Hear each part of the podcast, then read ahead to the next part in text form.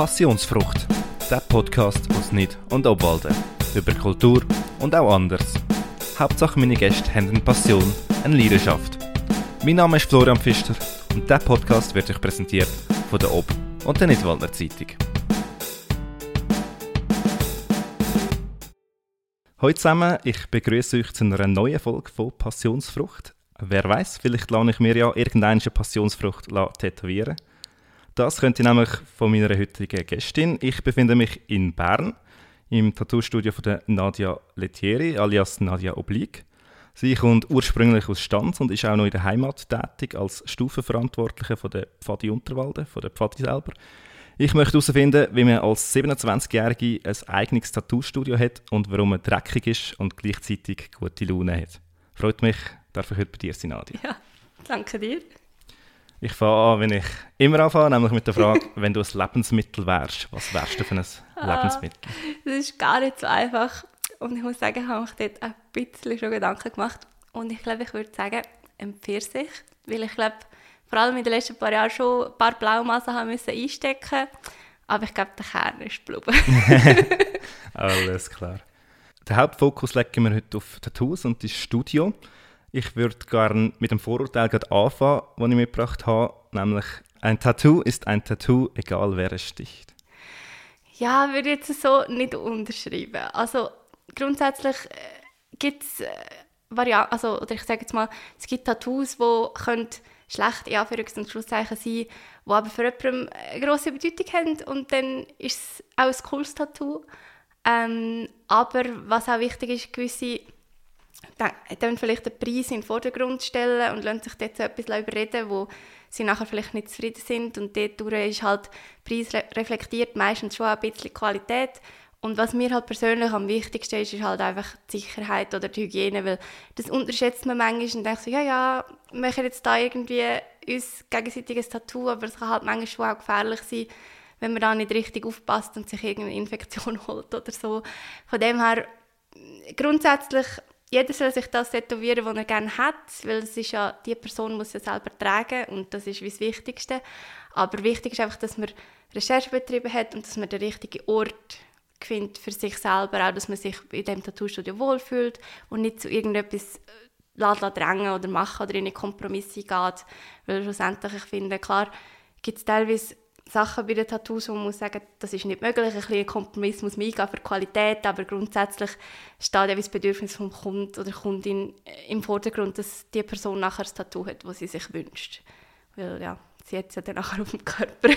genau. Ähm, ich wollte gerade noch einhaken, du hast die Hygiene erwähnt. Auf was musst du da alles achten? Ja, also eigentlich auf vieles. ähm, grundsätzlich, dass natürlich das ganze Studio immer super ist. Ähm, natürlich eben, also einfach so gut es geht, alles, aber ähm, also ich sage jetzt mal, der ganze Raum. Dann ist natürlich ähm, das Material wichtig, also dass natürlich alles steril ist, was man benutzt. Äh, Handschuhe, Nadeln, die Oberfläche, Kapseln für die, ähm, für Tinte. Äh, natürlich auch, dass die Tinte eine richtige ist, wo halt einfach auch nicht irgendwie Sachen drin hat, die gefährlich sein ähm, Im Internet kann man natürlich alles kaufen. Es ist schon auch wichtig, die professionelle Tätowiererin ähm, weiß, welche Materialien geeignet sind, ohne dass man da irgendwie den Kunden oder Kundin in Gefahr setzt. Äh, und natürlich, ja, die ganze Oberfläche, dort, wo Kundin Leads, ähm, ja, eigentlich überall. und es braucht halt leider sehr viel Plastik. Ähm, halt alles ist abgepackt und eingewickelt und so, dass man das nachher wirklich kann wegrühren und alles desinfizieren. Und ja, dort versuche ich halt einfach so ökologisch wie möglich, das irgendwie können, ein bisschen entgegenzuwirken. Zu dem Punkt komme ich nachher auch noch schnell. Ähm, jetzt habe ich mal die Frage, was braucht es, um ein eigenes Tattoo-Studio zu eröffnen? Ähm, einerseits halt Erfahrung fürs Tätowieren ist natürlich wertgebig. Ähm, ja, natürlich einfach ein Raum. Also es gibt gewisse Vor, ähm, Vorgaben vom, äh, also es ist immer ein Kanton, das Laboratorium vom Kanton, wo das eigentlich die Vorgaben gibt, aber die sind so in dem Sinne eigentlich schweizweit ähm, gibt es gewisse Vorgaben, die man muss haben, dass wie so ein eigener Raum, dass wie nicht irgendwie so ein Gleif geht, dass man einen gewissen Abstand hat. Ähm, natürlich ein Haufen Material, eben all das Zeug zum Abpacken, verschiedene Farben, verschiedene Nadeln, je nachdem, was für einen Stil man natürlich macht, braucht man mehr oder weniger Nadeln. Ähm, ja, und schwierig. das ist so ein bisschen materiell, aber ich glaube, es, es braucht einfach auch Mut, zu sagen, ich mache mich jetzt selbstständig und ich bin dann auf mich allein gestellt ähm, und halt auch mutig sein, neue Leute kennenzulernen und halt vielleicht sich so ein bisschen, sage jetzt mal, Anführungs- und Schlusszeichen, aufdrängen den Leuten so ein bisschen für sich Werbung machen, was mir selber schon noch ein bisschen schwer fällt, weil ich mir denke, oh nein, ich könnte halt jetzt nicht irgendwie mich da voll aufdrängen, aber ich glaube, man muss eigentlich mutig sein und sagen, hey, ich bin da und es ist okay, also im Sinne von, ich kann den Wert hier sein und ich darf mich hier positionieren. Ja. Du hast die Erfahrung erwähnt, was es braucht. Wie lange tätowierst du das schon? Jetzt schon drei Jahre. Und das ist genug, sagst du?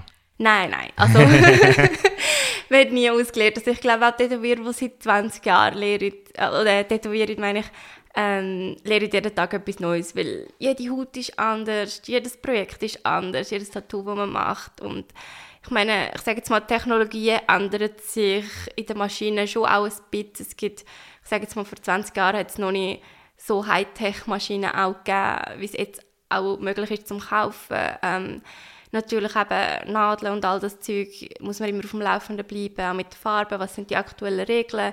Und ich glaube einfach auch grundsätzlich, wie verhaltet sich die Haut, wie kann ich meinen Stil entwickeln, wie kann ich Kunst machen, wo, ja, wo ich sage jetzt mal so die eigene Stil, wo die Leute auch quasi merken, ah, das ist von dieser Person, ja, ich glaube, da kann man ganz, ganz viel lernen. Aber ich glaube, dass ich jetzt wie so eine, eine Basis habe, wo ich sage, der Stil, der mir momentan mega Spaß macht, kann ich mit Sicherheit und quasi entspannt tätowieren.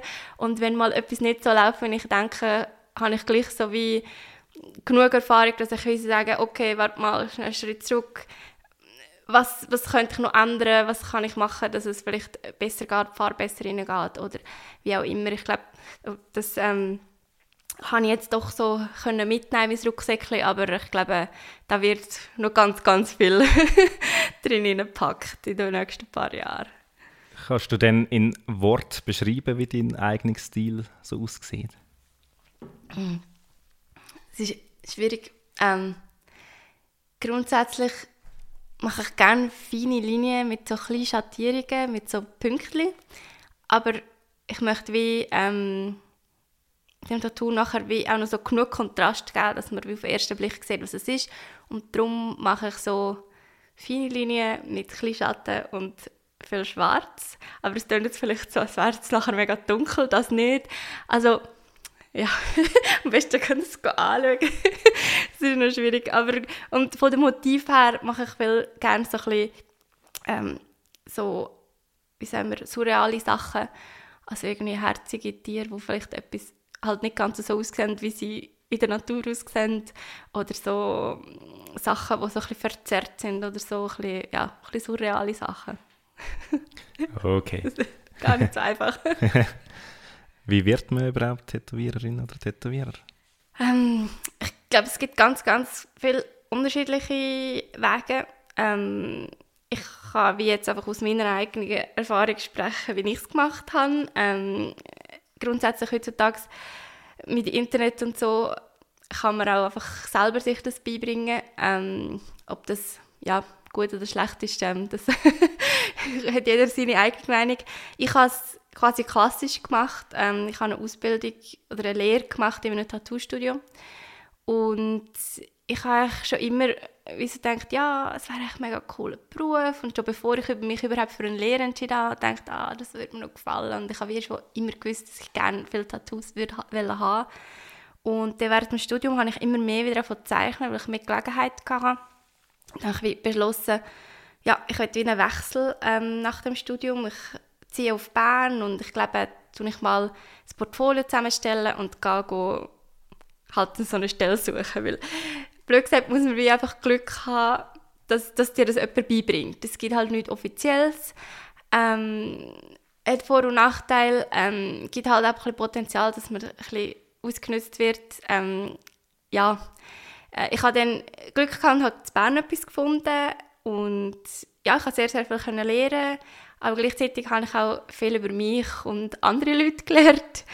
Ähm, ja, dass man manchmal ein bisschen für sich einstehen und vielleicht auch wenn man etwas beigebracht bekommt, dass man gleich noch so ein bisschen merkt, so, was für einen Wert hat man und nicht halt einfach äh, alles macht, weil ich glaube, es, es gibt, oder mir ist es so gewesen, ich habe es auch unbedingt wollen und ich bin wie bereit gewesen, alles dafür zu geben und vielleicht hätte ich auch mal ein bisschen zurückschrauben und sagen, ja, vielleicht muss man so sich selber auch ein bisschen mehr in den Vordergrund stellen.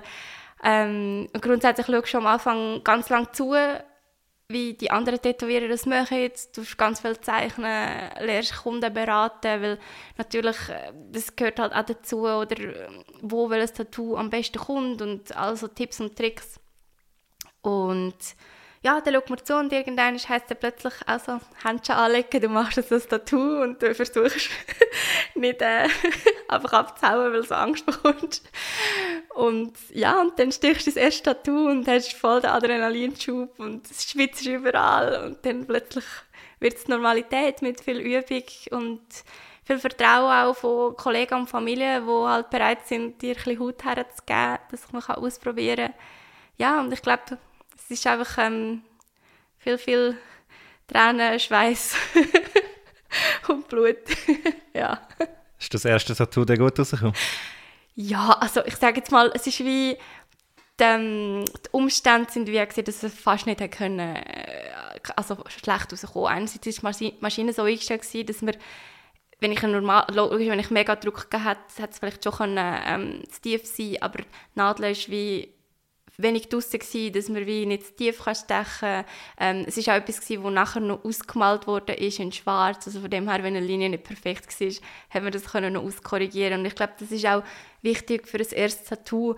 Oder, oder für mich ist es auch wichtig gewesen, ich habe gewusst, ich mache es jetzt mal, ich probiere es, aber ich habe immer noch die Unterstützung von, von meinem Team. Und wenn etwas nicht geht, dann übernimmt sie oder können sie das ausbessern, nicht, dass ich irgendjemand für, ähm, für immer ähm, quasi verunstalten. Ja, also von dem her, ich sage jetzt mal, so Parameter sind so gesetzt gewesen, dass es fast nicht schlecht kommen Wer sind denn, ich sage jetzt mal, die Opfer von, von Erst-Tattoos? Das ist äh, meistens, also entweder, ich habe jetzt zum Glück, zum Beispiel Glück gehabt, dass meine Arbeitskollegin ähm, bereit war, mir sehr viel ähm, ja, Haut zur Verfügung gestellt hat und dann haben wir alle nach dem Arbeiten, also wenn der Laden fertig zu war, haben wir dann noch ausprobiert und gemacht. Ähm, mein Bruder hat auch netterweise noch zwei, drei andere Kolleginnen, ja, wo das so ein am Anfang und natürlich auch sich selber. Also ich hatte auch also eines von der ersten, ich könnte jetzt sagen, dritt, viert oder was auch immer, ähm, ist auf meinem eigenen Oberschenkel zum, äh, ja, zum Üben. Genau. Alles klar. Was ist das für ein Motiv? Ähm, das ist so eine Frau mit, einem, mit Blumen und einem Segelschiff auf dem Kopf. Hat das noch eine Bedeutung, die du erzählen willst? Oder behaltest das für dir? Mm, grundsätzlich muss ich ehrlich sagen, bei mir haben die wenigsten und die kleinsten Tattoos eine Bedeutung. Also die grössten haben eigentlich keine Bedeutung. Okay. Finde ich einfach schön. Alles klar. Ähm, ja, du hast schon ein bisschen von diesen Werten erzählt, äh, wo, du, äh, wo du Wert drauf legst. Mhm. Ähm, du hast mir im Vorfeld auch ein paar Stichworte geschrieben, die ich hier gerne aufnehme. Äh, ich stelle mir einfach mal das Wort Body Positivity in Raum. Genau. Ja, also ähm, ich habe sehr viel gemerkt, also in dem Studio, das ich gelernt habe, haben wir eine Laufkundschaft gehabt und da haben wir ganz breit gefächerte Klientel gehabt. Und das ist mir immer wieder aufgefallen, vor allem bei jüngeren Frauen oder auch bei Kolleginnen oder so, wenn ich ihnen darüber geredet habe und vielleicht auch sogar auch manchmal bei mir selber, dass man wie gefunden hat, ah, ich finde das Tattoo mega schön an dem Ort und dann sehen wir ein Bild auf Instagram oder im, im Internet und denke so, ah, das ist mega cool, aber ich sehe halt nicht so aus wie die, wie die Person und dann sieht es bei mir nicht gut aus. Und das ist mir so viel aufgefallen, ähm, ob das jetzt irgendwie ist, weil man das Gefühl hat, man sieht ein zu dünn, ein bisschen, ein, bisschen zu dick oder man irgendwie nicht genug helle Haut oder was auch immer, was da komische Standard irgendwie im Internet gewisse Leute das Gefühl haben, müssen durchstieren ähm, ja, und das, ich finde es immer wieder schade, wenn jemand sagt, ja, ich hätte gerne hier, keine auf, auf der Rippe ein Tattoo, aber ich habe so ein bisschen Röllchen und das sieht dann sicher nicht gut aus. Und dann finde ich so, doch. Also mir persönlich muss ich sagen, gibt gewisse Tattoos an gewissen Orten sogar Selbstbewusstsein zurück, wo ich sage, ja, es ist jetzt nicht so die Stelle, die ich mega gerne präsentiere, aber jetzt habe ich mega ein cooles Tattoo drauf und dann zeige ich das wie auch. Oder stört es mich nicht, wenn man es sieht. Ähm, es gibt auch viele Leute, die zum Beispiel ähm, Selbstverletzungsnarben haben oder sonst Narben, die sagen, hey, das gibt mir so viel Selbstvertrauen zurück, wenn ich äh, hier ein Tattoo drauf habe, dann kann ich endlich wieder mit den Ärmel oben, arbeiten oder wie auch immer. Und ich finde, es ist einfach wichtig zu wissen, Tattoos sind für alle. Man, kann, man muss nicht irgendwie Rocker sein, so klassische, so wie man sich einen tätowierten Mensch vorstellt, es gibt so viele verschiedene Tattoo-Stile. Es gibt für jeden etwas und es passt auf jeden Körper, weil Tattoos kann man anpassen. Und ich glaube, wenn man es richtig macht, dann passt man das Tattoo am Körper an und dann passt es auf jeden Körper. Und ich finde, mir ist es einfach wichtig, dass Leute daher kommen und auch nicht irgendwie so, oh ja, nein, sorry, ich habe nicht rasiert oder oh, sorry, ich bin mega am Schwitzen. Und denke so, ja, das ist normal, der Körper ist am Arbeiten, du bist Schmerz am Verarbeiten. Und dass man einfach hierher kann kommen, her, also herhocken, herlegen, wie auch immer sich wohlfühlt und nachher Freude hat, dass man mit einem neuen Tattoo raus ist. Und dass wie einfach jeder ist willkommen und man muss sich für gar nichts schämen, weil jeder ist einfach so, wie er ist. Und ich finde es auch schön, wenn am Schluss jemand so Freude hat und der Bonus noch irgendwie sagt, so, hey, ich habe mega lange nicht getraut, mit kurzen Hosen rumzulaufen, jetzt werde ich nächsten Sommer immer kurze Hosen anlegen oder so, zum Beispiel. Genau. Das nächste Stichwort, das du geschrieben hast, ist Community. Genau, also ich finde halt einfach auch wichtig, dass man sich so ein bisschen austauscht, also innerhalb von Tätowierern finde ich cool, wenn man natürlich, also ich finde es auch schön, wenn ich bei anderen Tätowierern gehe, etwas machen, stechen, und dann tauscht man sich aus oder bekommt sogar einen Tipp oder so. Das ist so viel wert und ich finde es mega cool, wenn man so quasi miteinander und nicht gegeneinander ist.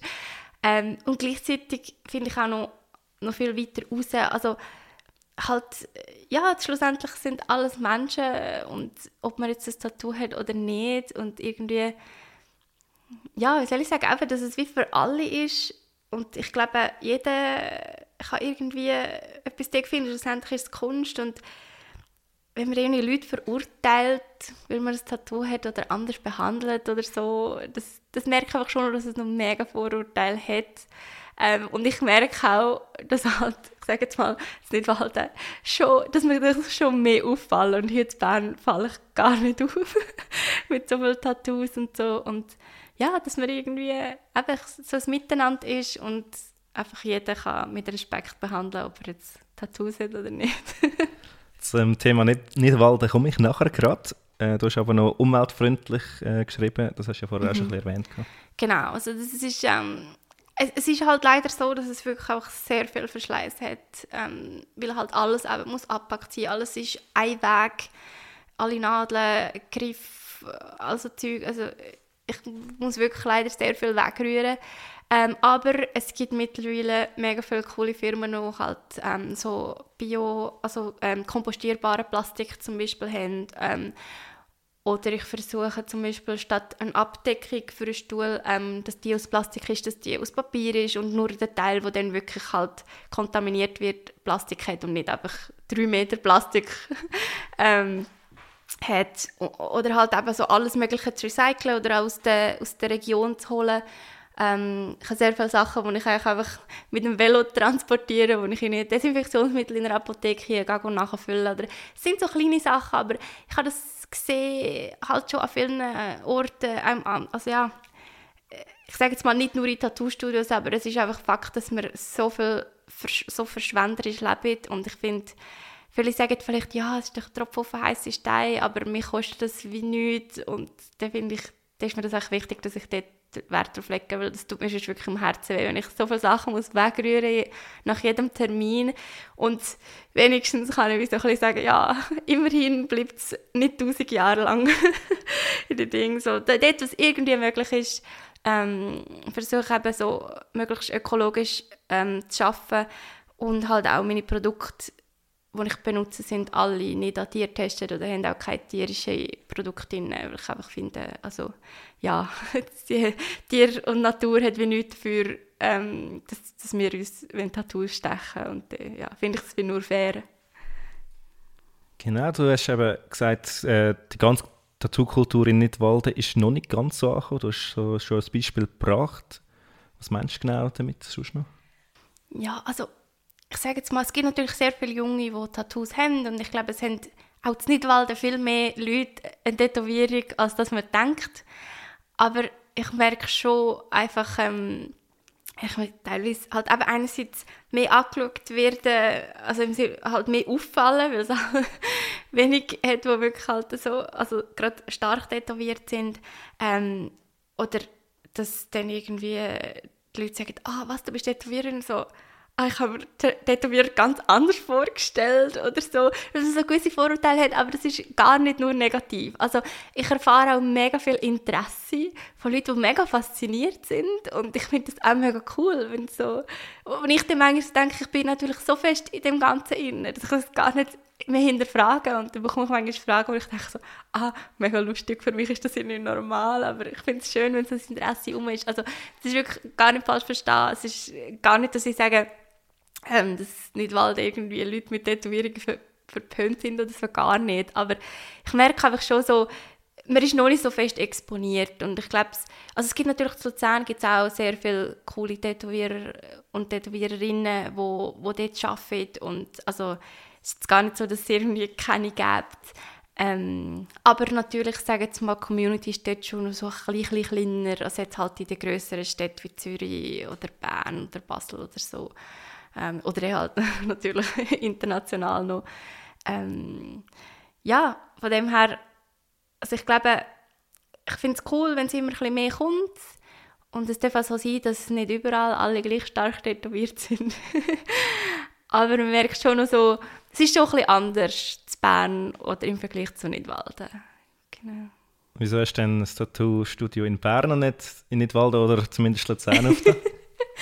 ähm, einerseits hat es mir, also ich finde Nidwalden immer noch sehr schön und ich bin auch sehr viel dort und es ist ja gar nicht, aber ähm, mir hat es einfach Bern ein bisschen angetan, muss ich sagen. Ich bin immer wieder ein hier gewesen, eben wegen dem Studium und da habe ich gefunden, hey, ich glaube, ich bleibe hier und, und dann habe ich halt natürlich meine Ausbildung, meinen Ausbildungsplatz habe ich halt auch in Bern gefunden und dann war es wie so ein bisschen ein Given gewesen, quasi, dass ich dann halt in Bern bleibe.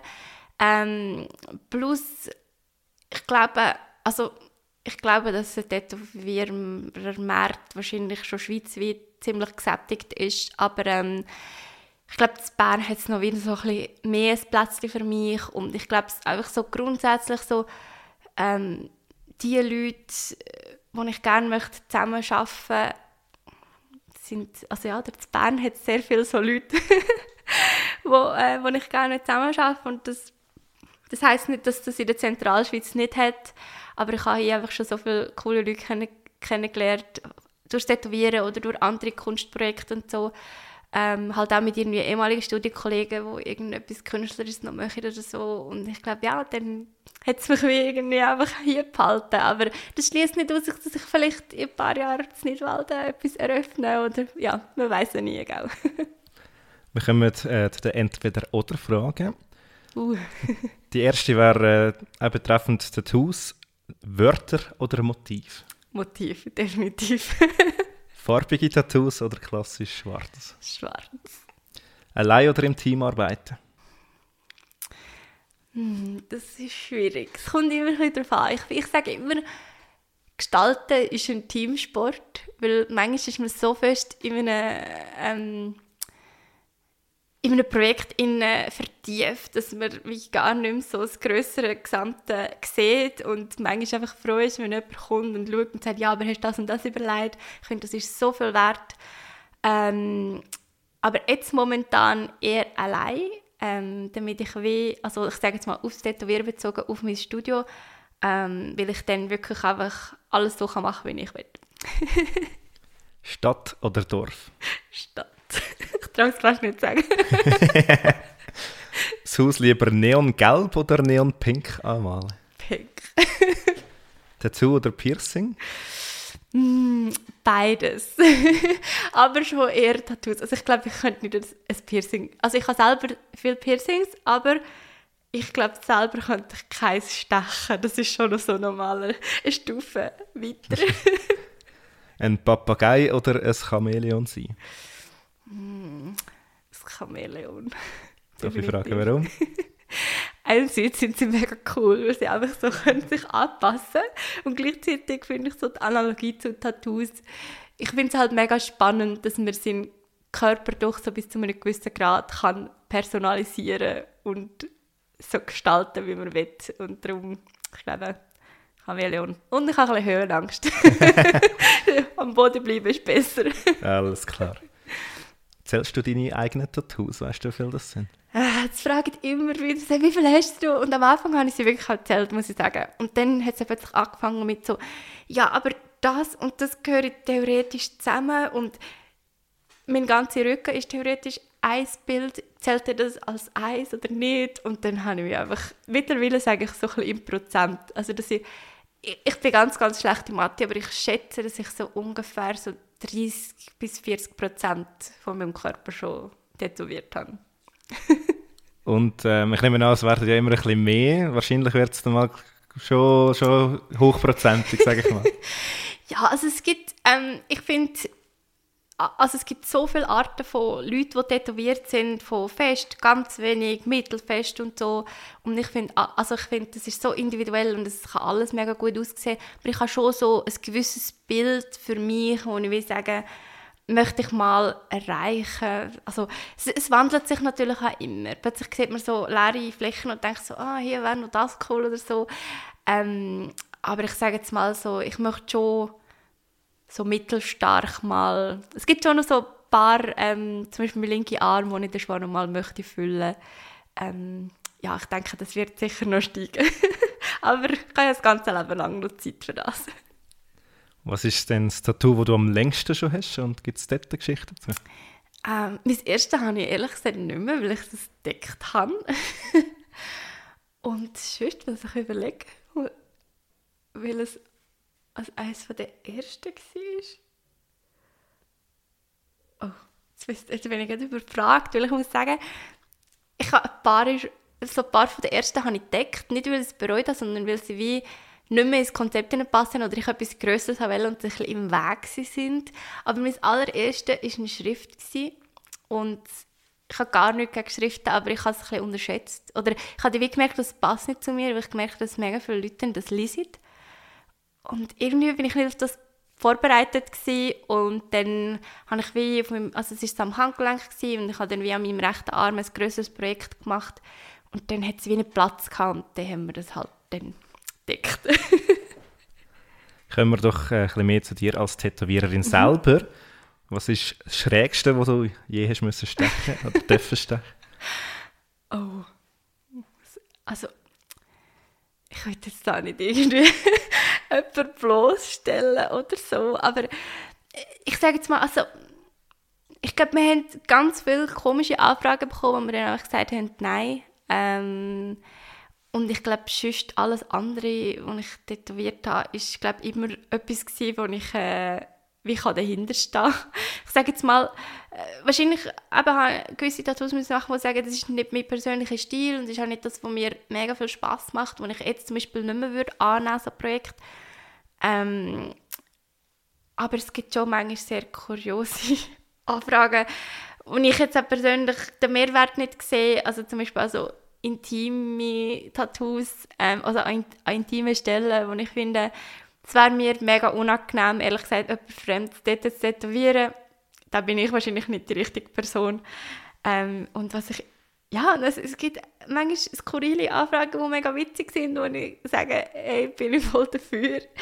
Ähm, und eben, schlussendlich, ich glaube, jeder muss selber entscheiden, was er gerne möchte. Und es gibt schon ein paar Tattoos, wo ich sage, das würde ich persönlich nie machen, aber ich will nicht irgendwie sagen, dass wenn das jemand hat, dass das irgendwie schlecht ist oder das nicht machen Aber was ich immer ein bisschen kurios gefunden habe, ist, wenn, wenn so eine Fußballliebe oder irgendwie so eine Sportclub-Liebe bis unter die Haut geht. von dem her. Und ich habe zum Beispiel an meinem Papi habe von seinem Lieblingsfußballclub das Logo gemacht. Und er hat mega Freude. Das ist super. Und ich würde es nicht machen, aber... ja, das habe ich selber auch nicht, aber ich verstehe es. Vielleicht bin ich einfach nie genug Fußballfan gewesen. Das kann gut sein. ähm, hast du schon mal ein richtig schlechtes Tattoo gestochen, hast du dir aber nicht anmerken Das darf man natürlich nicht sagen.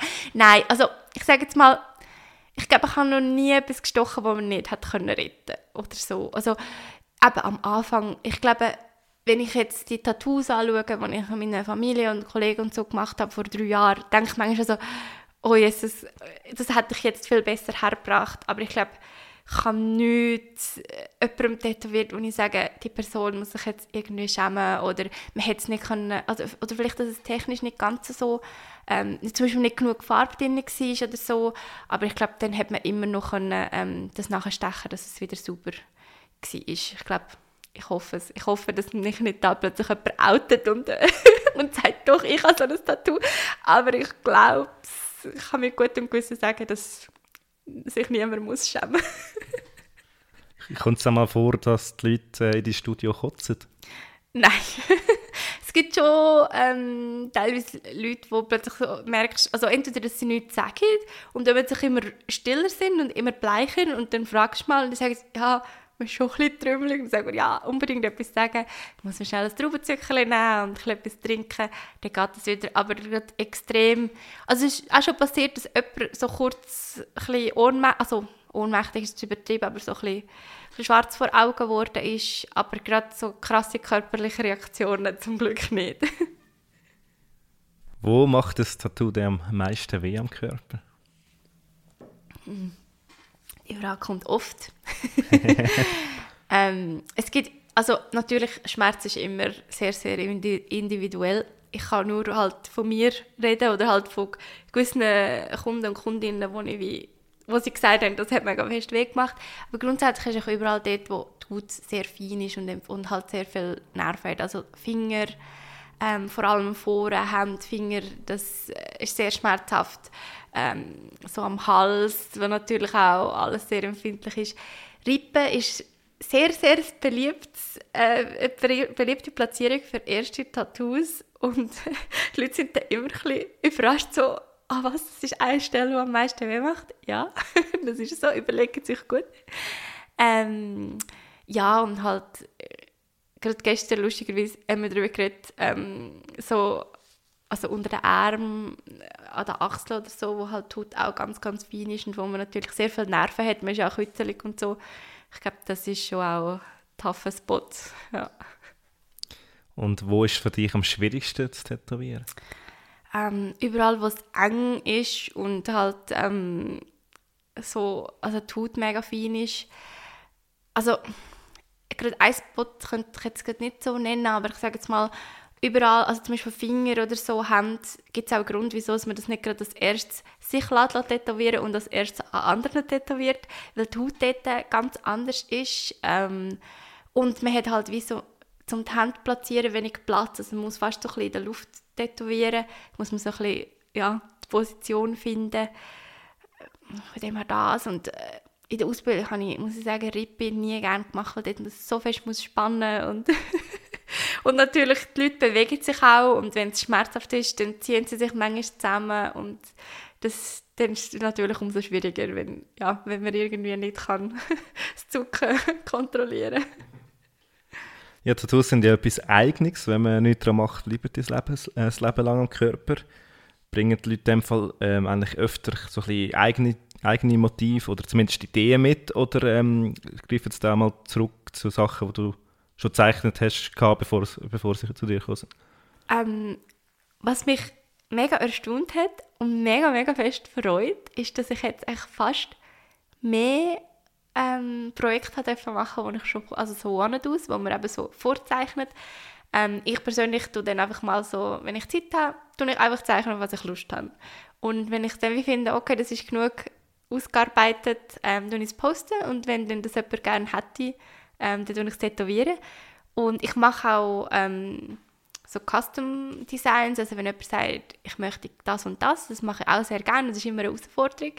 Ähm, aber lustigerweise hat sich jetzt wirklich fast so herauskristallisiert, dass die Leute mehr Sachen von mir nehmen, die schon bereit sind und das ist so mega grosse Ehre. Also das ist eigentlich so, dass besser hätte ich es mir nicht wünschen Das ist doch schön. Größere Tattoos äh, bedeuten natürlich auch längere, längere Sessions. Hast du dort auch schon mal ein bisschen oder Seelentrösterin müssen spielen bei den Leuten? Also grundsätzlich bin ich immer der Meinung, ähm, lieber nicht zu fest, äh, oder ich sage jetzt mal, übertrieben. Also ähm, ich habe so gemerkt, so drei bis vier Stunden sind meistens so das Limit, ähm, wo ich auch selber sage, länger kann ich nicht. Und ich habe auch selber schon erlebt, dass ich vielleicht so gesagt habe, ja, nein, komm, dann wir halt einfach durchziehen. Aber meistens im Nachhinein, entweder ähm, ist man dann am nächsten Tag irgendwie krank oder man fühlt sich nach dem Tätowieren nicht mehr wohl, weil es einfach das Limit, also die Grenze irgendwie überschritten ist. Ähm, von dem her sage ich dann lieber, schau, lassen wir, wir einfach abschließen und machen nächstes Mal weiter. Aber manchmal muss ich schon halt auch so ein bisschen sagen, so, ja, nur ganz wenig und es tut mir leid. Und wenn man, also das tut einem halt auch selber weh, wenn man merkt, ein Kunde oder Kundin ähm, hat Schmerzen und mag nicht mehr liegen und so. Und ich glaube, das ist einfach ein ständiger Dialog, dass man einfach fragt, hey, alles klar, magst du noch? Und nicht irgendwie jemanden dazu zwingt, länger herzuheben, als dass er mag. Ähm, ich glaube, das ist eigentlich wichtig, dass man kommuniziert und, und einfach auch sagt, sagst einfach, wenn Stopp und so. Und das auch dann einfach respektiert, dass man dann halt einfach einen zweiten Termin muss haben ähm, aber manchmal muss man schon ein bisschen sagen, so, nur noch fünf Minuten und so ein bisschen, ein bisschen anführen und so. Ich glaube, das, das gehört dazu. genau. Redest du, ähm, abgesehen von der Kommunikation, was jetzt Tattoo und äh, Schmerzen anbelangt, als Schuss mit deinen Kundinnen und Kunden? Oder äh, haben sie Kopfhörer in den Ohren? Vielleicht lesen sie das Buch? Wie sieht das aus? Ähm, ganz unterschiedlich. Also, ich sage jetzt mal so, meistens kommen schon ins Gespräch, das ist ein bisschen wie beim Gaffer. ähm, aber ich finde, ich überlade das eigentlich meistens äh, den Kunden und Kundinnen, weil schlussendlich es gibt manchmal auch Stellen, die wirklich schmerzhaft sind, wo man sich irgendwie muss konzentrieren muss. Und dann hilft es, wenn man einen Kopfhörer drin hat und einen Podcast hört oder ein Video schaut oder so. Ähm, ich tue es einfach immer anbieten, sagen, du kannst gerne machen, was du willst, wenn du Musik hören oder so, feel free.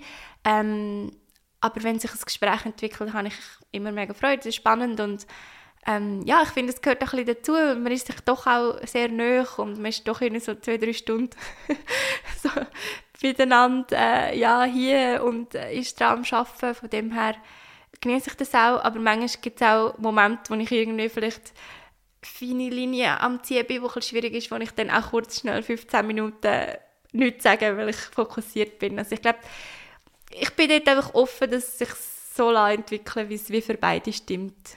Genau. Auch du hast mir äh, ein paar Charaktereigenschaften von dir zugestellt. Ich, äh, ich werfe dir wie immer ein bisschen in den Raum hinein. Du hast ehrgeizig und fokussiert als, äh, sagen wir mal, gemeinsames Pack geschrieben. genau, ja, also ähm, ich, ich finde einfach ähm, grundsätzlich Ehrgeiz verbindet man ja meistens mit so Gewinnen oder irgendwie so. Das, das meine ich nicht. Aber ich habe einfach so gemerkt, ähm, dass ich doch, dass ich weiß, was ich will. Und wenn ich mir etwas in den Kopf gesetzt habe, dann, dann mache ich es. und äh, manchmal ist es ein langer Prozess, bis der Entscheid parat ist. Und das ist ein ganz anderes Thema. Aber ähm, ich glaube doch, wenn ich wie so ein Ziel vor Augen habe, dann, ja, dann bin ich fokussiert, weiß was ich will und dann will ich es einfach auch erreichen. Das ist für mich so eher eine Sache. Und, also ich sage nicht, ich finde, Scheitern gehört manchmal auch dazu. Ähm, aber wie gesagt, es geht nicht ums, ums Gewinnen, aber ich, so, was ich immer sage, ist, wieso, wenn ich etwas mache, mache ich es richtig. Und der Versuch, also oder bevor man aufgibt, versucht man wie einfach irgendwie alle Möglichkeiten, bis man einfach sagt, okay, es geht nicht, oder, oder kann sagen, ja, ich habe mein Ziel erreicht. Und ich glaube, dann kann ich wirklich sehr, sehr fokussiert und auch, also motiviert ist vielleicht das falsche Wort, aber im Sinne von so, dann möchte, dann möchte ich gerade auch meine ganze Energie in das Projekt stecken und jede Sekunde an dem arbeiten. genau. Das nächste Adjektiv ist emotional. Genau, das habe ich ja schon ein bisschen mit der Frucht äh, oder angedeutet. Ähm, ich bin ein sehr, sehr emotionaler Mensch und also ich muss brüllen, wenn ich lache und ich muss brüllen, wenn ich traurig bin. Ähm, wenn ich einen Film schaue, wo ein irgendwie dann äh, ja, ähm, kann ich das nicht, also ja, tue ich sehr mit Fiebern und am Anfang kann ich das immer ein bisschen so das Gefühl gehabt, das ist eine Schwäche und es ist mir vielleicht auch sogar manchmal dafür gehabt worden, dass man emotional ist. Ähm, aber ich erkenne jetzt wie so mit der wenigen Erfahrung, die ich in diesen 27 Jahren gemacht habe, ich doch merken, dass Emotionen einfach menschlich sind und etwas Gutes sind. Und ich finde, das geht dann halt auch in Kommunikation über, dass man, man kann emotional sein, solange, oder nein, also emotional ist immer okay, emotional zu sein, aber ich glaube, wenn man es noch mit einer guten Kommunikation kann verbinden kann, kann das so viel bringen, zwischenmenschlich oder auch über sich selber merkt. Und ich glaube, der Körper gibt einem ja ganz klare Signale. Ähm, und ich, manchmal muss man glaub, einfach hören. Und ja, und ich finde, man soll sich gar nicht schämen. Also irgendwie, also ja, irgendwie, äh, man sagt, ja, jetzt brüllst du wieder oder was sagt man, das ist mir auch schon vorgehabt worden. Und dann kann ich sagen, nein, das bin einfach ich und ich reagiere auf das so.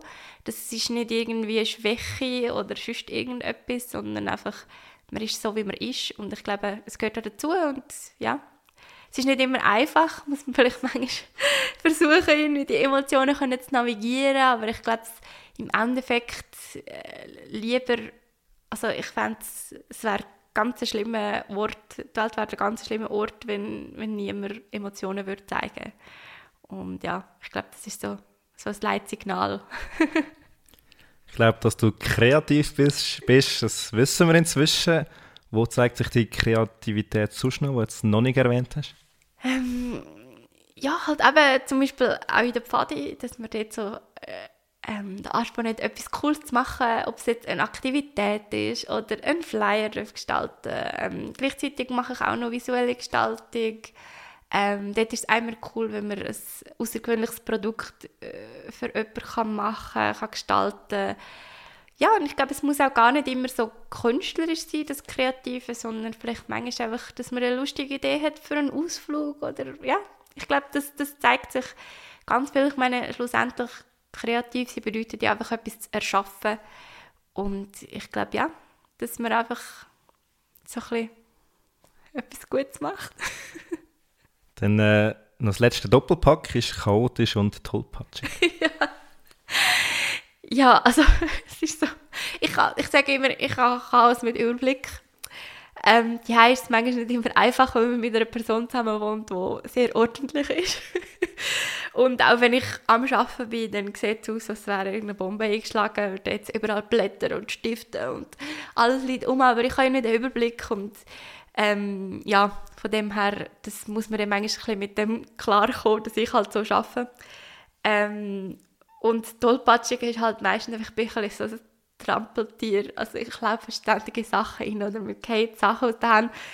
Und manchmal ist es mir so ein bisschen unangenehm, wenn halt Kunden oder Kundinnen da sind, wo ich zum ersten Mal ähm, tätowieren und dann gehen mir so Sachen aus der Hand oder dann vergesse ich dann muss ich zehnmal hin und her laufen, weil ich ein bisschen nervös bin oder was auch, was auch nicht. Und dann denke ich mir so, oh, und die vertrauen mir ihre Haut nein, nein, aber, aber wenn ich dann am Arbeiten bin, dann bin ich fokussiert und dann ist das nicht. Aber wenn ich einfach so in meinem Prozess innen bin und irgendetwas am Machen bin, dann klimpert es und knallt es und ja. Genau. Dann kommen wir zu den Zitaten. Ich habe wiederum drei mitgebracht. Du mhm. kannst einfach ähm, frei erzählen, was du zu dem Zitat denkst. Das erste ist von Johnny Depp. Mein Körper ist mein Tagebuch und meine Tattoos sind meine Geschichte. Finde ich, ja, also sehr zutreffend, kann ich auch auf mich ähm, quasi so ähm, nachvollziehen. Ähm, ich sage es mal, eben vorhin habe ich gesagt, dass äh, viele Tattoos, die ich habe, haben in dem Sinne nicht eine Bedeutung aber sie sind trotzdem irgendwie so an ein Erlebnis geknüpft. Also sei es jetzt, dass ich das irgendwie beim Reisen ähm, mir stechen oder ich irgendwie ja, zum Beispiel ein mega cooles Gespräch hatte mit der Person, die mich tätowiert hat, gleichzeitig. Oder ich lasse mir etwas stechen, wo ich sage, das ist als Erinnerung an eine Person oder an sonst irgendein Erlebnis. Ähm, ich glaube, da kann es wirklich, Tätowierungen können, können einfach Dekoration sein, aber auch so viel mehr. Und ich glaube, man kann das wie gar nicht voneinander trennen, weil man ist ja immer in einer gewissen Situation gewesen, wo man sich das Tattoo, Tattoo hat stechen auch wenn es nur ornamental ist, sage ich jetzt mal. Aber ich glaube, die Erinnerung, also ich, ich mag mich wirklich noch so an alle Studios erinnern und wie es dann war, als ich die Tattoos halt stechen und ich glaube, von dem her kann man das wie gar nicht trennen. Also ja, finde ich sehr passend. Ähm, das nächste ist unbekannt, ähm, wer es geschrieben oder gesagt hat. Das Leben tätowiert uns, ohne dass wir es merken. Ja, vielleicht nicht immer sichtbar. ähm, ja, eben einerseits vielleicht, dass man sich emotional Erlebnis hat, wo man sagt, ja, das merke ich mir. Ähm, vielleicht geht man mit dem Velo um und hat eine Narbe und dann hat man auch eine Art Tattoo. Also ich glaube eben, ich glaube, Tätowierungen gibt es nicht umsonst seit Zehntausenden von Jahren. Also das findet man immer wieder in Kulturen. Ich glaube, einfach weil man ja, versucht, irgendwie Geschichten zu erzählen, Sachen, an sich zu erinnern, an, an Sachen zu erinnern, Erfahrungen zu teilen und so. Ich glaube, ja, das, das, das geht wie in einem. Ob es jetzt sichtbar dunkel, dunkle Farbe ist oder anders, ich glaube, finde ich auch sehr passend. Wir haben jetzt sehr, sehr viel über Tattoos geredet. Mein letztes Zitat ähm, geht aber um Pfadi. Ich mhm. da gerade überleiten, nämlich ist es äh, vom Lord Robert Baden-Powell, vom BP, vom Pfadi-Gründer. Aufgabe des Leiters ist es, die Jungen in die richtige Richtung zu begeistern. Begeistern finde ich das richtige Wort. Ähm, ja, also ich, ich finde, Pfadi ist so eine Lebensschule und ich habe so viele gute Erinnerungen an das und so viele Sachen, die ich heute noch mitnehme, auch wenn ich nicht mehr ganz so aktiv ähm, mit den Kindern, sage ich jetzt mal, ähm, jeden Samstag an einer Aktivität bin. Aber einfach, man lernt einfach das Miteinander und die Umwelt und eben, der Pipi sagt ja auch, man soll die Welt besser zurücklassen, als dass man sie angetroffen hat. Und ähm, natürlich eben, das war auch nochmal ein anderer Zeitgeist gewesen und wahrscheinlich gewisse Sachen kann man jetzt nicht mehr so wortwörtlich übernehmen, aber ich glaube, Pfad war immer eine gute Sache gewesen.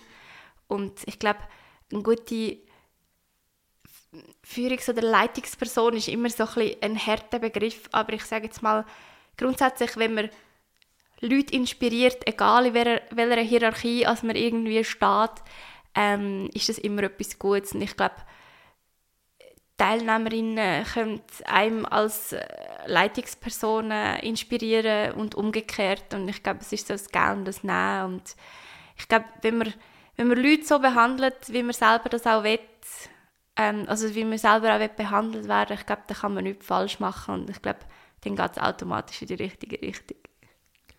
Aber du bist äh, in der Kantonsleitung ähm, von der Pfadi Unterwalden, konkret eben ähm, auf Pfadi-Stufe. Mhm. Was sind da deine Aufgaben? Ähm, es ist jetzt mehr so ein bisschen administrativ, sage ich jetzt mal, im Vergleich zu ähm, was es halt vorher ist, wo man halt effektiv jeden Samstag mit den Kindern Aktivität plant und durchführt. Ähm, aber es tönt immer so ein bisschen trockener, als es ist. Also ist es eigentlich gar nicht, ähm, weil äh, man hat schon auch gewisse organisatorische ähm, Aufgaben, aber grundsätzlich tut man eigentlich einfach die leitenden Personen vom ganzen Kanton unterstützen, ähm, auf dem Laufenden behalten, mit ihnen zusammen arbeiten. Also es ist nicht so, dass man gar nicht mehr mit den Leuten arbeitet, das ist wie einfach ein, eine Stufe weiter, dass man halt nicht mehr mit, mit jüngeren Leuten, sondern mehr halt mit den älteren Leuten, sage ich jetzt mal, ähm, also ja, sind ja alle noch jung, ähm, aber dass man eben mit den Leitungspersonen von den verschiedenen Abteilungen im ganzen Kanton ähm, zusammenarbeitet, auch zur Unterstützung da ist. Also so ein Lagerplan ist immer ein grosser Aufwand und es kommen immer Fragen auf und es gibt natürlich Leute, die vielleicht noch nicht ganz so lange im Leitungsteam sind, die vielleicht noch so nervös sind und dann kann man ja, sie dort unterstützen mit Problemfällen oder einen Lagerplatz suchen oder Ideen bringen, wie kann man ein nachhaltiges Lager machen, was für Ideen, Themen kann man bringen. Ich glaube, ja, also so viel anders als jetzt normale Pfadeleiterin ist es eigentlich nicht. Ähm, grundsätzlich ist man eigentlich wirklich so ein bisschen als Anlaufstelle und Unterstützung für ähm, die verschiedenen. Also meistens hat man Kontakt mit den Stufenleiterinnen, ähm, aber das äh, ja, äh, schließt nicht aus, dass man mit anderen auch noch Kontakt hat, genau. Äh, vielleicht für Leute, die nicht so viel mit Pfadi zu tun haben, kannst du kurz und knapp erklären, ähm, was es für verschiedene Stufen gibt in der Pfadi und was da so auf dem Programm steht. Genau, also ähm, mittlerweile hat es einige Stufen. Ähm, hat sich natürlich in der, also Pfadi gibt es in der Schweiz schon seit über 100 Jahren und das hat sich natürlich auch gewandelt. Mittlerweile haben wir die Biber, das sind die ganz kleinen, die sind so manchmal sogar vier bis sechs so, also wirklich noch ganz, ganz klein und ähm, natürlich eben muss man allgemein das Programm immer ein bisschen stufengerecht äh, anpassen.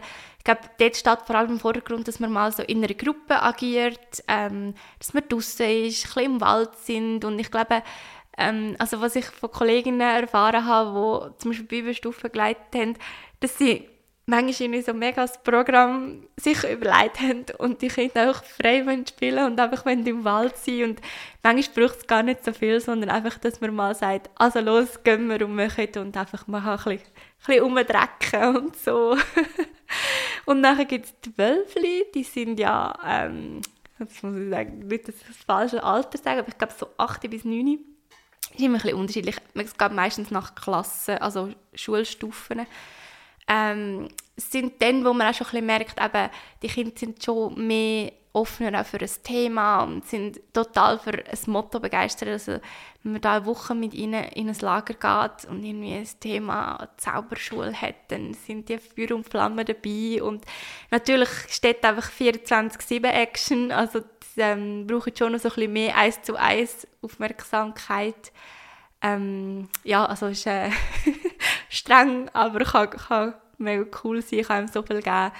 Und dann kommen die Buddies, also die Buddy-Stufen, wo ich eben jetzt momentan noch aktiv bin, ähm, sind sie so ein bisschen die älteren Kinder, wo man wirklich auch schon merkt, die haben wie schon also eigenen Charakter haben wir vorher schon, aber so eigene Ideen, eigene Gedanken und Meinungen vor allem zu Sachen. Und da gibt es auch ähm, natürlich wird dort ein mehr umgerutzt und gemacht und eben kann man, die sind noch ein bisschen, ein bisschen fester, wenn man da mal so zusammenputscht, ohne dass gerade etwas kaputt geht oder weh macht.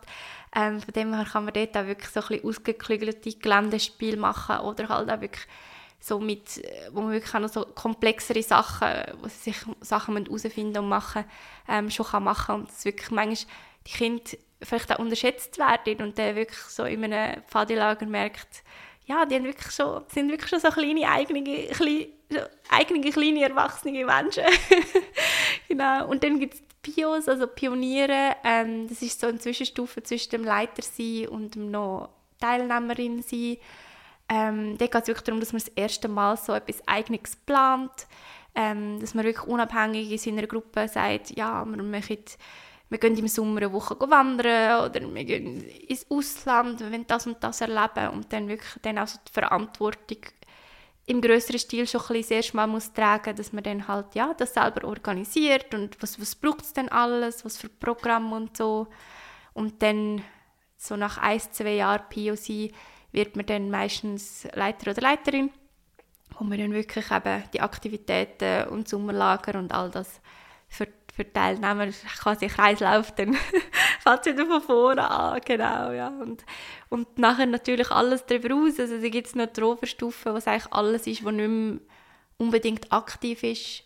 Ähm, also eigentlich, wenn man Leiterin ist, ähm, ist man auch schon Rover, aber das ist mir dann wie so das Leben, das Leben lang. Einer ist Pfadi, immer Pfadi. wenn wir über Pfadi reden, muss ich natürlich fragen, Du heisst Tröpsli, als, ja. also das stimmt dein Name. Genau. Wieso? Ähm, also den Namen habe ich mir nicht selber gegeben, der wird einem ja gegeben und ähm, ich halt im, im zweiten Lager, was das Bundeslager 2008 war, jetzt ist ja mittlerweile, ähm, jetzt habe ich schon das zweite Bundeslager erleben, aber mein zweites Lager war auch ein Bundeslager und ich hatte dort so ähm, Gassis-Zeltchen dabei gehabt und der hat halt das ganze Zelt nach denen geschmeckt. Und gleichzeitig haben die Leute lustig gefunden, sich dem Tröpfchen sagen. Weil meine Mami ist in Luzern aufgewachsen und hat halt so ein bisschen Luzern-Dialekt. Und ähm, sie hat immer Tröpfchen gesagt. Und dann habe ich dem auch so gesagt. Und in Nidwalden haben sie irgendwie alle hinterfragt. so, noch nie das Wort gehört. Und dann haben sie einfach ein lustiges Wort gefunden und haben mich dann so getauft. Eine Mutter hat in einem Interview im Tagi einen Pfadileiter gefragt, Wenn dieser, also ähm, der Sohn von eurer Übung heimkommt, ist er schmutzig, hat rote Wangen und auffällig gute Laune. Was macht ihn so glücklich? Kannst du mir das beantworten? Ähm, ja, also ich glaube, ich, ich glaube, mir hat als Kind auch mega viel gegeben, einfach äh, können bisschen Energie abladen und irgendwie eben umrutzen und machen. Und ich glaube, in dem Moment, wenn man dann nicht dreckig ist oder irgendwie aufgeschürfte Knie hat oder so, ich glaube, dann ist es wie das Erlebnis, wie es passiert ist, einfach so cool gewesen, dass es mich nicht stört. Und ja, ich weiß auch nicht, also ich mag mich auch erinnern, eines meiner ersten Pfadilager hat es, glaube zwei Wochen lang nur geregnet. Und all meine Kleider und Schuhe sind wirklich, die sind versteinert gewesen, die sind so voller Schlamm gewesen. Ich glaube, gewisse Sachen haben wir gar nicht mehr irgendwie sauber gebracht. Und trotzdem war es so ein cooles Lager gewesen. und ja, eine sehr gute Erinnerung an das und das macht auch Spaß und ich glaube, das ist einfach mal, ja, man muss nicht schauen, der wird halt dann wird man halt dreckig, dann ist es so. Und ja, ich glaube, einfach mal ein bisschen frei sein, ich glaube, das ist, das tut gut. Das Motto, das man mit der Pfadi verbindet, ist jeden Tag eine gute Tat. Lebst du das Motto auch wirklich oder ähm, ist das einfach so ein bisschen, ja, ein Spruch? ja, also nein, ich finde, ähm, es ist nicht nur ein Spruch, also ich glaube, das ist sehr viel dahinter. Ich glaube, grundsätzlich ist das einfach so ein bisschen die Philosophie, dass man einfach, einfach versucht, gut zu tun. Ähm, manchmal, ich finde, man sollte sich auch nicht unter Druck setzen, dass wenn man jetzt am einen Tag keine gute Tat gemacht hat, dass man da jetzt nachher ein schlechter Mensch ist oder so. Ich finde, das sollte gar nicht irgendwie Druck geben. Aber ich finde es immer gut, im, Hintergrund, im Hinterkopf zu behalten, einfach, ja, dass man überlegt, ähm, dass Daten halt einfach Konsequenzen haben und wenn eine Tat eine positive Konsequenz hat, ist es einfach, ja, es gibt einem so viel mehr und ich glaube, manchmal gehört auch dazu, dass man vielleicht, vielleicht für sich selber etwas Gutes tut. Also das, das gehört, also ja, ich finde, das ist ja auch nicht falsch. Also ich glaube, grundsätzlich macht man das wahrscheinlich mehr, als dass man, als dass man einem bewusst ist. Etwas, äh, was Pfadi ausmacht, ist auch die Sorge zur Natur. Wie bist du selber mit der Natur verbunden? Ich muss sagen, die Leute lachen mich immer ein bisschen aus, wenn ich sage, ich bin nicht so gerne draußen oder so.